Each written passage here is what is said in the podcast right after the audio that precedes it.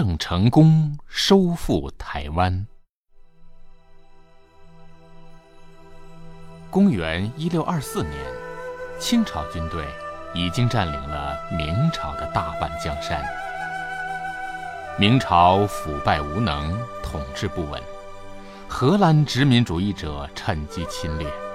他们派兵侵入台湾，修建城堡，烧杀抢掠，奴役台湾人民。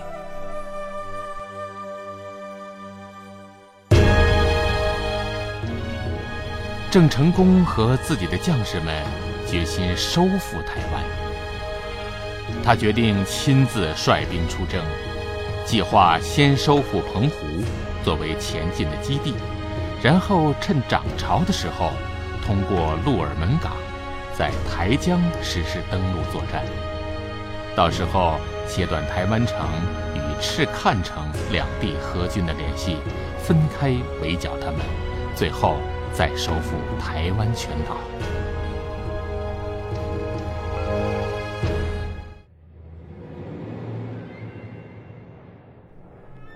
暴风雨和海水猛烈地拍打着军队的船只，船只随时可能被海浪掀翻。有的将士提议停住，但郑成功不同意。他说：“这暴风雨不知道什么时候会停，如果我们一直停住，不仅会影响军心，更重要的是不能按预定日期开进鹿尔门港。”那将错过最佳战机。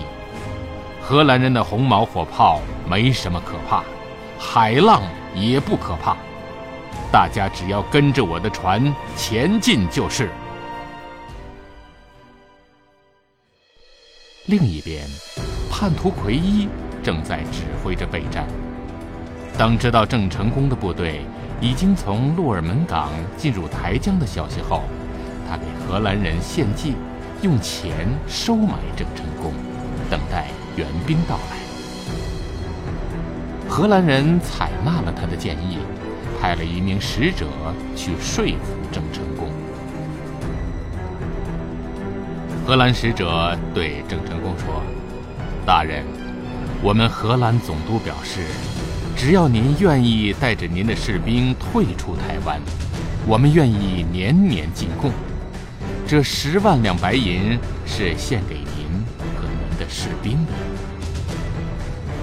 郑成功轻蔑地说：“台湾本来就是我国的领土，收回台湾是理所当然的事。你们欺压我国子民，侵占我国财富，竟然还敢来收买朝廷命官！现在，带着你的白银滚回去！”如果你们仍然顽固不化，不退出台湾，我们将对赤坎城堡发起进攻，将它夷为平地。